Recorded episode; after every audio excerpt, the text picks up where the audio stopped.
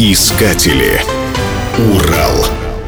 Над входом в станцию юных техников Копейска висят удивительные часы. Их циферблат находится в центре хитрой конструкции. Это шесть полок с маленькими дверцами. Когда часы отбивают полдень, дверцы поочередно раскрываются, обнажая маленькие фигурки, которые тоже не стоят на месте. Юный капитан крутит штурвал, зайка едет на самокате, мальчик режет кусок сыра огромным ножом. В довершение ко всему серебряная сова, сидящая под часами, таинственно мигает глазами, а из колонок играет старая советская песня «Бьют часы на старой башне».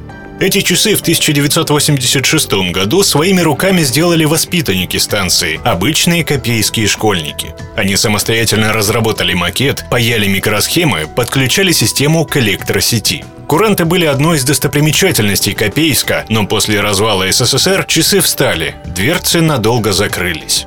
Однако недавно один из бывших воспитанников станции, Алексей Калмыков, решил восстановить часы. Однажды он пришел на родительское собрание в станцию, где занималась его дочь, и очень расстроился, узнав, что часы не ходят и не поют.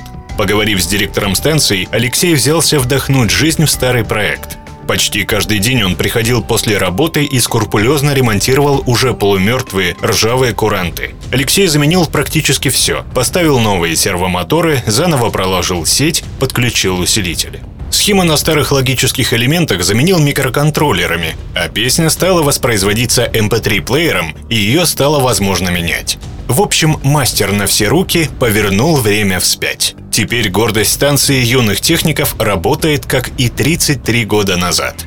Начищенные до блеска фигурки плавно двигаются, сова мигает глазами, голос из детства поет «Бьют часы на старой башне».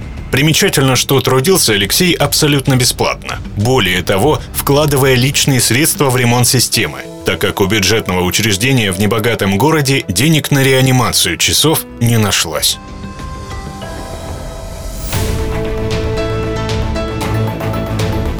Искатели. Урал.